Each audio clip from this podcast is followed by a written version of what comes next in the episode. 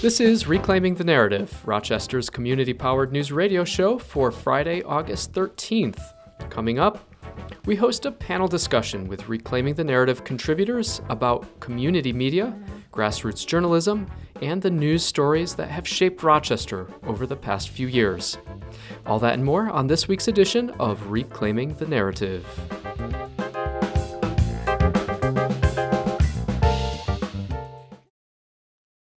Joining me today are three Reclaiming the Narrative contributors. Abby Clark is a longtime arts and culture reporter for Reclaiming the Narrative and the producer of the weekly segment, Art Blooms. Abby, thanks so much for taking the time today. Of course. Thanks you for having me. Laura Smith is one of the most recent contributors to join our news team. She reports on local government and a range of policy issues. Laura, thanks so much for taking the time out. No, thank you for having me. And Mary Lawrence is a reporter for Reclaiming the Narrative, where she co-produces the weekly segment, The Inequality Index. She also teaches media literacy, and earlier this year, she offered an online workshop on spotting fake news and propaganda in partnership with Reclaiming the Narrative. Mary, welcome, and thanks for being here. Happy to be here. Thanks for having me. So I just wanted to start off by asking each of you to talk a little bit about your personal journey within community media and grassroots journalism. You know, how did you get started and what originally attracted you to this kind of work? Abby, maybe I'll kick it to you first because as I understand it, this started for you back in college. Yeah, so uh, I found radio in college and my format was mostly, well, only pretty much music. I did a little bit of a talk show with a friend every now and then, but um, and that, you know, I graduated and ended up working at a radio station and I had you know, a six hour shift where I'd play music. Um, I did an hour long show uh, called uh, Abby's Road, where I would uh, play a vinyl record and talk about music facts. And I actually ended up taking that with me to Rochester when I moved here. And I got into community radio um, to keep my skills going, learn new things, be around people doing the like, uh, like work as well. Uh, and I did the Abby's Road segment, but Um, as far as journalism goes, I didn't have any experience in college. Um, I'm definitely a natural born questioner. I, I like to ask questions, like to talk to people. Um, so even though it was kind of scary to try it, it felt somewhat like a natural avenue, at least for of discovery myself to see if I could do it. Uh, there was a bit of a learning curve for sure. Uh, it's a lot easier to be excited about it until you're right in front of the mic, talking to somebody brand new, but Um, what I liked about community journalism uh, was there was just a sense of community among the other reporters. So I was learning from other reporters, as being able to kind of uh, shape my sound. And yeah, that was kind of how I fell into it. Yeah, I can certainly relate to that too, Abby. Myself, um, you know, I, I got into community journalism in Madison, Wisconsin, and, and really that experience um Uh, put me face to face with the community in a way that, you know, I, I hadn't gotten to know my own community. And I'm sure it was a good way to get to know Rochester um, after you moved here. Oh, my gosh. Yeah, I felt like I was able to navigate myself because before that, it was just work and, you know, people that um, I knew through uh, my partner. So it was a way to kind of get out there and meet other creatives in the area, other, um, you know, people making decisions in Rochester. Uh, and I really made it so that it was my city as well. And I, and I had a role in it and I had, uh, you know, friendships or people that I met along the way. Mary, you have a somewhat different trajectory to media. Um, you taught media literacy for a while in Germany. Um, how did you, or what are the connections between that work and, you know, uh, the work you've done uh, at the radio station at W X I R? Sure. I think I could even add a little bit more. Uh, I did a lot of acting in high school and college, so I'm also bringing sort of a performance aspect to it, which is something I've been interested in a long time. I taught in Germany for a couple years. I was teaching English, but I thought it was especially important to focus on media literacy, especially because even in Germany, much of the media that the students are seeing uh, might be in English or may have still a really strong bias. So I wanted to make sure that they understood how to engage responsibly with media the way that I got to W X I R specifically was through this work. I came back to Rochester three years ago after living in Germany for two years and reconnected with a former friend um, from Nazareth College who hosts the Evidence of Design radio show. And he invited me on as a guest to talk about media literacy. So we spent two episodes discussing that on the show. And then I kind of got hooked, and I've been with W X I R ever since, still contributing to Evidence of Design every week. Um, I now do the sound and now contributing to R T N, but it's been really cool. I'm actually planning to study library science. So media and media literacy is still something that's going to move forward with me in my career. And it's been really neat to tie together the acting I used to do to be able to perform online uh, or on air, and to get to write, to keep up my writing skills, and really learn about um, what's going on in media and what's going on in Rochester. And Laura, how about you? How did you come to Uh, community media, to community reporting? I know you have long had an interest in podcasting. Was that your initial interest, was in audio and sound, or how do you find yourself at W X I R and, and Reclaiming the Narrative? A little bit like Mary, my, my background was a lot in uh, theatre and music uh, as a kid. And so my first experience of community radio was twenty-five years ago when I was... Um, That was my work experience, because they didn't have a local T V station, so I went to the local um, radio. But we were very rural and we didn't have many stories, so that whole work experience was a lot of me just sitting in the office waiting for the phone to ring. So um, I think that I, at that point, didn't really see any interest in radio for me moving forward for a long, long time. And then, as you said, maybe about... Um, Four years ago, I started listening to podcasts, and I, and I really was um, overwhelmed by the way that they allowed ordinary people to tell their stories, you know, and made um, the the possibility for people to connect with people all over the world in a fairly cheap format and tell their stories themselves. Um, so that I I took classes at R C T V about that, and um, and then from there, the reason that I I jumped at the chance when um, discussed joining the team w- was that living in Rochester for the the past five years, I noticed a massive disconnect between what I was um, hearing and and seeing in terms of media reporting and what I would notice outside my front door in terms of what Uh, local community people were saying and um, what I was witnessing. So uh, I really thought this was an exciting opportunity to actually try to let more people tell their their their story and their perspective on issues which sometimes have a very one-sided uh, approach to them. That is a perfect segue into what I wanted to talk about next, which was um, our mission here at Reclaim the Narrative, um, which launched three years ago on W X I R. Our goal has been to make an intervention in the way the city of Rochester, New York, is uh, depicted in the news media specifically. And we wanted to get to a place where we were not only producing more representative co- coverage of the issues and movements Uh, that matter to city residents, but also to empower community members themselves to take up their cell phones, their microphones, their tablets, uh, and, and to do the reporting themselves. Um, so, you know, I'd like to just go around again and ask you all for your thoughts on the state of news reporting in Rochester generally. Um, And also, if you can talk about a specific story that either you covered or someone else covered that kind of stands out to you. I... don't know that the way I'm answering this is necessarily about a story that was covered well or not, but just one that I thought of, especially in relationship to Rochester and learning about how the city works. And this was just a really short segment that we covered on the Inequality Index at the beginning of April of this year, since our segment is, is still relatively new. But I looked into the creation of the Police Accountability Board, which is still a relatively new and not fully developed department in the city of Rochester.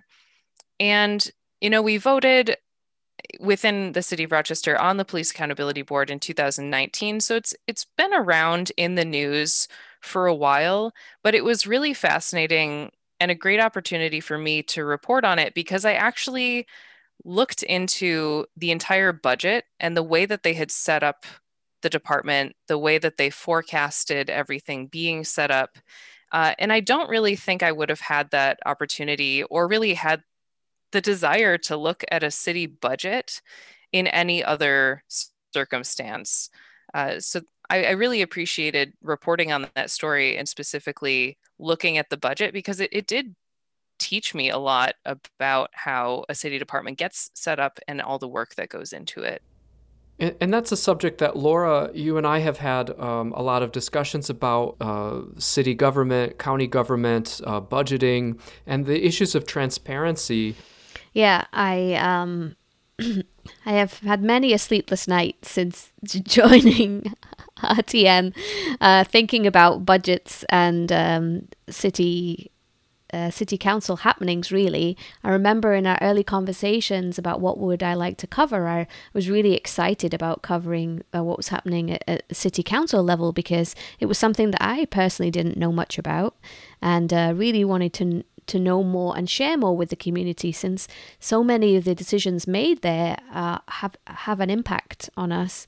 Um, and I remember approaching my, my first story and thinking, okay, if I just attend all of the the Zoom meetings, um, I'll start to get a, a picture of what's going on. And, and I get to the final meeting and I'm getting ready to try and get some audio for this great news story.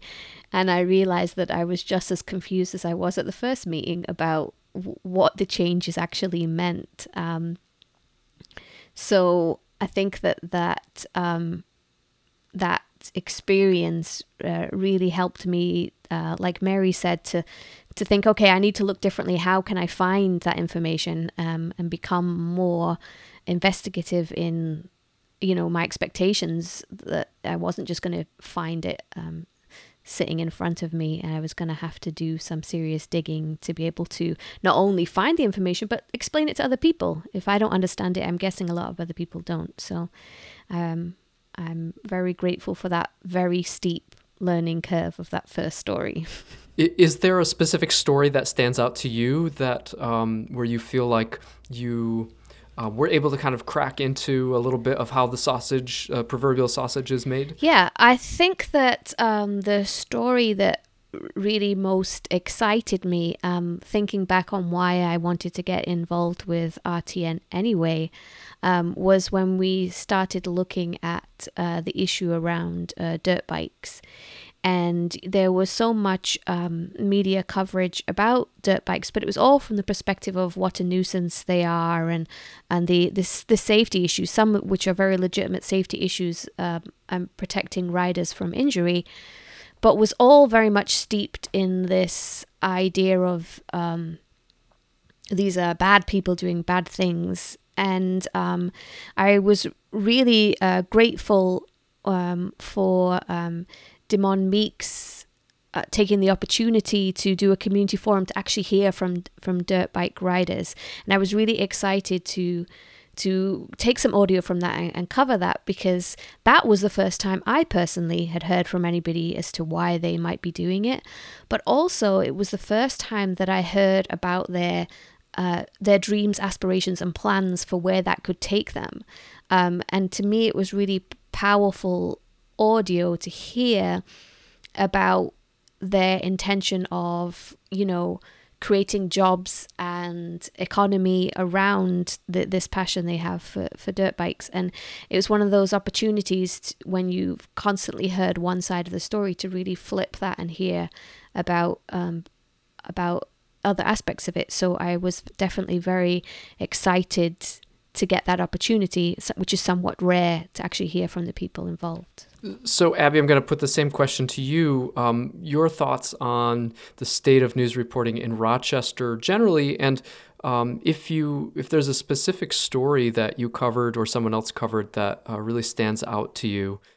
News is relatively new to me in general, so I feel like getting into news, uh, especially local news, I was definitely a learner. I had some uh, wonderful interactions with uh, some artists over my couple years doing this, uh, with pieces that maybe like you wouldn't know were happening. Like they were either just kind of like a pocket in the night, or um, kind of a live-in art installation that maybe you walk by and you don't even notice. Um, One example, I did this really cool dovetail uh, art installation coverage. Uh, I met him and it was raining, and that was like definitely new territory for me, recording outside and nonetheless like dealing with Mother Nature. I had a couple other experiences like that. Um, sometimes, you know, technical difficulty, sometimes just out of, you know, the venue was a chaotic venue, and, um, you know, it's sometimes can be distracting as far as getting your story, but um, you got to do the best that you can and work with what you got. And a lot of the times, because you're kind of accepting that and you're really then relying on the interview and the interaction with the person, it creates something really amazing. And that really happened that day. I actually ended up being downtown at another point and was able to bring somebody by to take a look at it. Um, and I mean, really quick, another one was just like a bookstore, and it was a winter night and it was late, and on the upstairs of this bookstore there was this guy, and he was young and he was doing some really crazy artwork um, based upon like kaleidoscopes, these interactive uh, he called them portals, where you would put sticks or colored rocks or even your hand, and it would just create this image. And it was on um, old equipment, like old televisions, old electronic equipment that he repurposed into these art um, these art machines basically. And it was just, it was just this moment in time. And, and I don't think I would have ever seen something like that in a well-established, you know, media scene. Um, but it's cool that, that, you know, you can bring listeners there and, and kind of expose not only the artists and their work, but, um, just the reality that like, if you look, you can find something like that in Rochester. I, I wanted to transition here a little bit and just talk about community media more generally. It's media that is not driven by the need for clicks.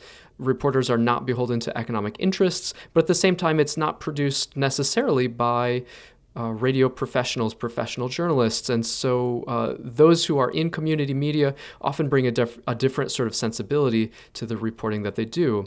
Um, and, and one thing that I think has been important to me as uh, the editor and, you know, kind of publisher for Reclaiming the Narrative is to try to create a sense of community among reporters doing community media. Um, because what we often find is um, there are live streamers out there who go to protests and do uh, coverage to their own personal pages and, and so on. But community media is able to connect uh, citizen journalists and producers with each other, to learn from each other, uh, to get mentorship, resources, um, and, and really uh, a sense of community. So um, with that as kind of backdrop, um, just wanted to hear from each of you about, you know, what community media means to you.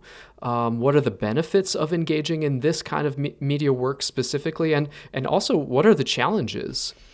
I think that um, one of the the things that hasn't been a challenge at this point, but is likely to become a challenge in the future, is that I started doing community uh, radio at a time in the pandemic where everything was suddenly available Um, online. So I could attend those meetings from home. And as a parent of a fairly young child, those are the kind of spaces that I've really been excluded from until now, because I, I'm not able to go down to City Hall for those meetings in the evenings. I'm not able to get out to places that um, p- people with, with more family might be able to. And so to me, the excitement of it was, wow, I can actually report and talk about these things and gain access to spaces that I've never been in before. Um, and one of the ch- the same thing, the challenge is how, as we transition and change in this pandemic, how much of that will continue. So that's one of the things that I find makes me a little bit apprehensive um, about being able to continue to Um, talk about those things, and, and not just talk about them, but get the audio from the people who were there. If you're not in the room with them, sure, you can report on it and, and talk about it, but you you want to hear from the original voices who are saying the things. So, um, you know, that's uh, something that I feel very grateful to have started that journey during a time where there was so much access.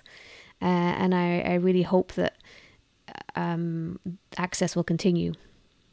Um, one of the positive things I, I think about being a part of community journalism, um, for me at least, I just, anytime we would have meetings, um, I mean, in the station, I feel like everybody's kind of, because they have either other jobs or this is a volunteer thing, um, sometimes it's hard to cross paths with people. Um, but I feel like having this general spot where I have other journalists that I can reach out to. Um, you can learn from other people. I've collaborated with people. Um, it definitely helps to get outside of your box. And I think it was always really exciting to see, um, cause you don't have to be, you can contribute as, as, you know, much as you can, whether that means you're a weekly contributor or, you know, every now and then. Um, I felt like there was always something that anyone could bring to that table. Um, because everybody's background is different, because everybody's interest is different. Um, it was just really a, a great brainstorming, um, zone to kind of, uh, you know, chat with these other people. And, um, I've definitely had people give me leads before. Um, so I think, or help me, you know, con- like get in contact with other, you know, hey, Abby, I thought you would, this would be something that you would, uh, you would like, or whatever, or being able to offer that help to somebody else. It definitely um, is helpful when, uh, you know, the challenges do set in, because sometimes your leads don't always work out. Um, so being in contact with other journalists and uh, being able to, to have that platform has definitely really helped me um, learn and succeed. To kind of go off your point, Abby, too, of doing the ability to do as much or as little as you need in any given time, because this isn't a job for most of us, uh, and it's just something that we like to do.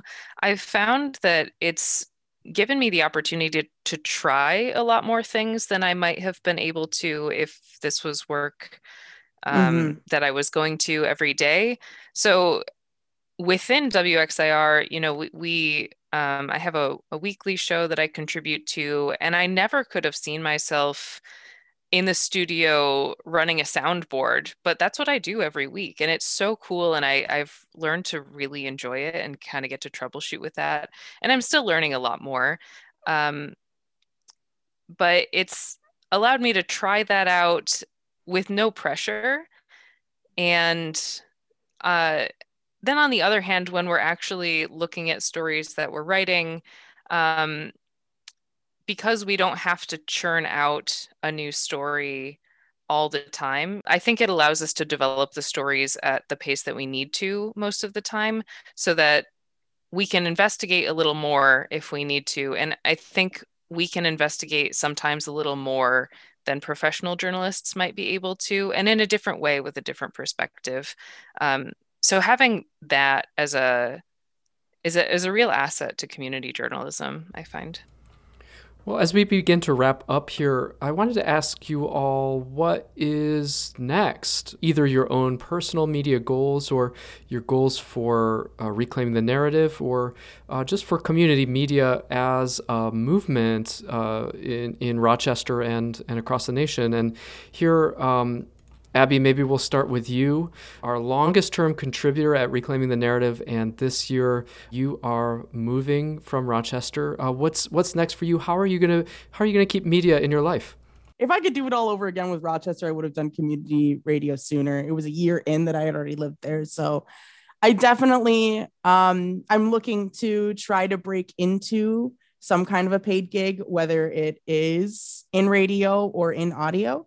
But I definitely want to continue to do community radio, um, you know, regardless. In the beginning, when I don't have something set up, and I'd love to, you know, even if I do find something, be able to to do uh, community radio. I um, I want to have a show with a friend that's out there.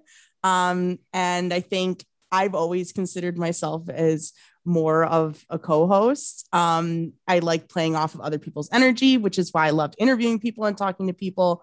Um, I don't know if I'd go back to the solo show. I definitely think if I did, I love the fact what um, Reclaiming the Narrative specifically taught me um, is just like segments, variety, having um, maybe something in place in your hour-long show that um, gets you out there, gets you talking to people. It's pretty, I, I'm very excited to to try that new path. Well, we will certainly miss you, but wish you all the best. And Mary, we're going to be losing you to graduate school, but um, I know that because of your interests in uh, literacy and media literacy, that um, there's there's still going to be a connective thread there. So what's what's next for you? Absolutely. I was actually just about to jump in to say, I was so inspired, Abby, when I found out that you weren't from Rochester and that you got into community radio in Rochester as a way to get to know the city. And I'm actually really planning to bring that with me. I've already found an independent media center that is connected both with the university and the city where I'm moving. So I'm hoping to get in touch with them. But yeah, Darian, I mean, media is a huge part of the field that I'm going into, uh, library and information science. And as Laura mentioned earlier, we really need to hear stories of people in their own words. And I think it's really important to hear stories both now and from the past. Um, so that's part of what I'm bringing into my field and career. Um, so I don't know necessarily that I'll be on the radio anytime soon, but I think my time at the radio station in Rochester um, will definitely affect the way that I move forward in my degree and my field. Yeah, and we will miss you very much here and wish you all the best as well.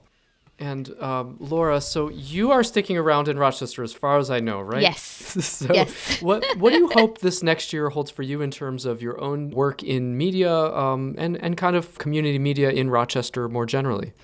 So for me personally, um, I'm working on a couple of podcast projects and I've been working on them for so long because I struggle with this drive for perfection. And my work on R T T N has really tried to help me break that down and, and, and get something out on a weekly deadline. So I'm hoping that that will encourage me to move forward with, with those projects personally. But I guess for R T N, what I'm really looking forward to, Um, there are so many voices in our community that are not listened to and who don't have a platform to share their experience. And I think that um, that's exactly what R T N is about. So I guess I'm excited to see who will be the next newbie and um, what they're, they're going to share and how, how the show will evolve based on their passions, their perspectives, and, um, you know, what's next for us as a group.